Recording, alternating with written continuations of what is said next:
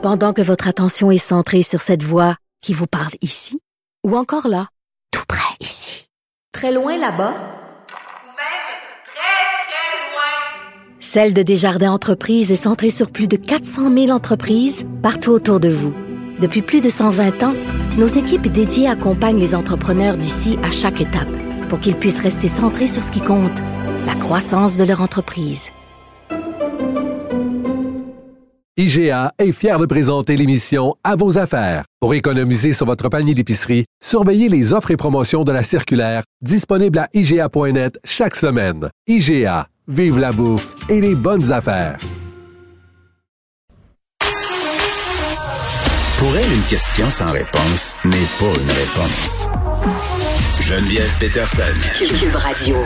Olivier Drouin, fondateur de la page COVID École, qui nous rend une visite aujourd'hui. Ça fait longtemps qu'on s'était pas parlé, Olivier. Ben oui, c'est toujours un plaisir. Écoute, je stocke ta page euh, sur les médias sociaux assez régulièrement quand soudain j'ai vu apparaître des publications sur la variole du singe, la variole simienne, euh, comme euh, bon, on- finalement on a arrêté d'appeler ça la variole du singe. Je sais pas pourquoi. Tu pourras peut-être me l'expliquer.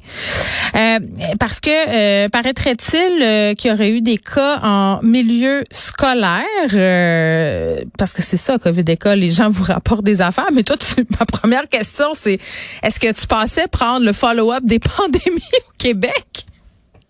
Ah, je suis rendu COVID pandémie Québec, Oui, mais c'est certain que La gastro à l'école de mon enfant, je t'écris. ben c'est drôle que tu dises ça parce que si t'as une gastro ou des poux dans la classe de tes enfants, tu vas recevoir une lettre, mais pas un cas de variole simienne.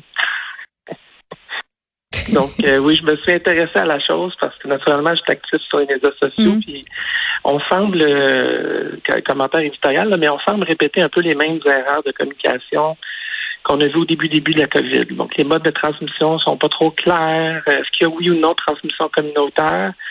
Euh, au début, bon, on stigmatisait vraiment la communauté homosexuelle. Ben oui. Et finalement, on se rend compte que dans en une semaine, on est passé de 1 cas à 25 au Québec. Euh, au, au Canada, il y en a 26, donc il y en a un à Toronto. Puis on est un des, des pays qui en a le plus au monde. On est au troisième rang euh, au monde. En- tout ça en l'espace d'une semaine. Donc ça va très, très rapidement. Et on voit qu'il y a des modes de transmission. Sais, bon, là, ça, ça se retrouve dans une école. Donc, il y a un cas dans une école. M. Boileau, le docteur Boileau et Dr. Quash ont mentionné ça en conférence de presse hier.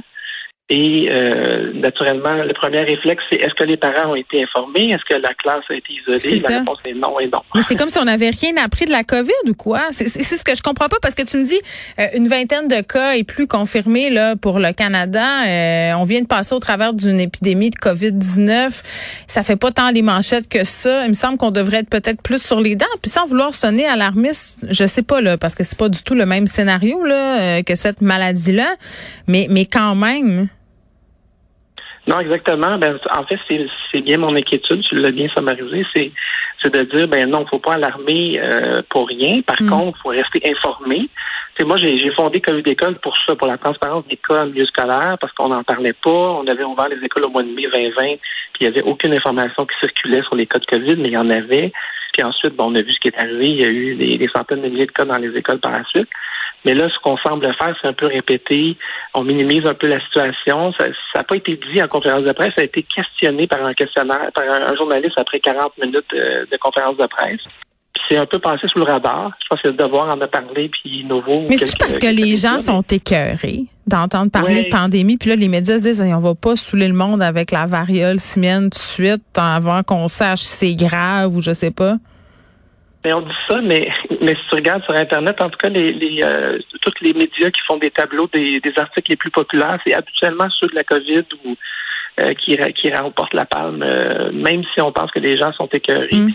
Je pense qu'il y a une grande portion de la population qui demeure, euh, qui veut être informée. Donc, je pense pas que c'est euh, qu'on on va pas faire peur aux gens en parlant d'une situation. Je pense que l'objectif, c'est d'informer les gens, de donner les faits. Ensuite, les gens se font une tête, puis ceux qui ont des inquiétudes, il y en a, ceux qui en ont pas, il y en a pas. Au moment, on a les faits devant nous. Alors que là, ce qui alimente euh, un peu l'inquiétude des gens, c'est qu'il n'y a pas d'informations, qu'il y en a très, très peu. C'est ça, il c'est comme oui, ben c'est comme si on voulait pas faire paniquer les gens puis la ligne ou sans en parler peu ou en parler trop, c'est comme difficile sans tu peux pas tomber dans le sensationnalisme aussi, tu veux pas banaliser, mais tu veux pas exagérer. Donc ça fait exactement l'effet contraire, les gens spéculent et capotent. Mais ce qui arrive, c'est que j'en vois plein comme ça. Je vois des l'impact de la COVID longue. On n'en parle pas du tout, ou très peu. Et on voit qu'il y a des impacts permanents. Puis les pourcentages de gens qui vont être pris avec ça, il y en a beaucoup. Là, de récemment, c'était l'hépatite infantile. Fait qu'il y a des hépatites auprès des enfants qui se retrouvent avec des greffes de foie dans les hôpitaux. On en parle euh, très, très peu. Il y en a eu un cas au Québec, il y en a partout à travers le monde. Euh, l'évasion immunitaire des nouveaux variants, le, BA4 et BA5 qui mm. s'en viennent. Toutes des choses qu'on voit venir parce qu'ils existent factuellement ailleurs au monde et tranquille comme, comme ça, comme la variole simienne qui a commencé le 9 mai en Angleterre. Puis, oups, deux semaines plus tard, au Québec, 25 cas, puis on est un des foyers les plus importants au monde. On dirait qu'on joue dans, dans un film euh, dont, dont le premier tome n'est pas sorti depuis si longtemps que ça. Dis-moi donc, Olivier Drouin, comment ça se passe niveau COVID dans nos écoles en ce moment? Moi, j'ai accumulé les tests rapides, puis je m'en sers plus pas en tout. Oui, en soi, je pense qu'il y a une plus grande disponibilité des tests rapides.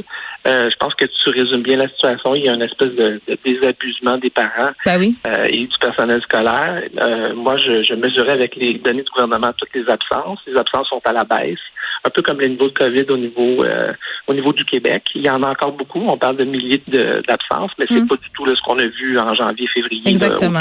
mais en même temps, le beau temps arrive. On sait que le virus prend une petite pause. on verra ce que ça nous amène en septembre. Tu vas assurément revenir nous en parler à ce moment-là. Olivier Drouin, merci. Un. Fondateur de la page COVID École, on se parlait des cas de variole simienne en milieu scolaire. Est-ce qu'on prend assez au sérieux la potentielle transmission de euh, ce virus-là à l'école?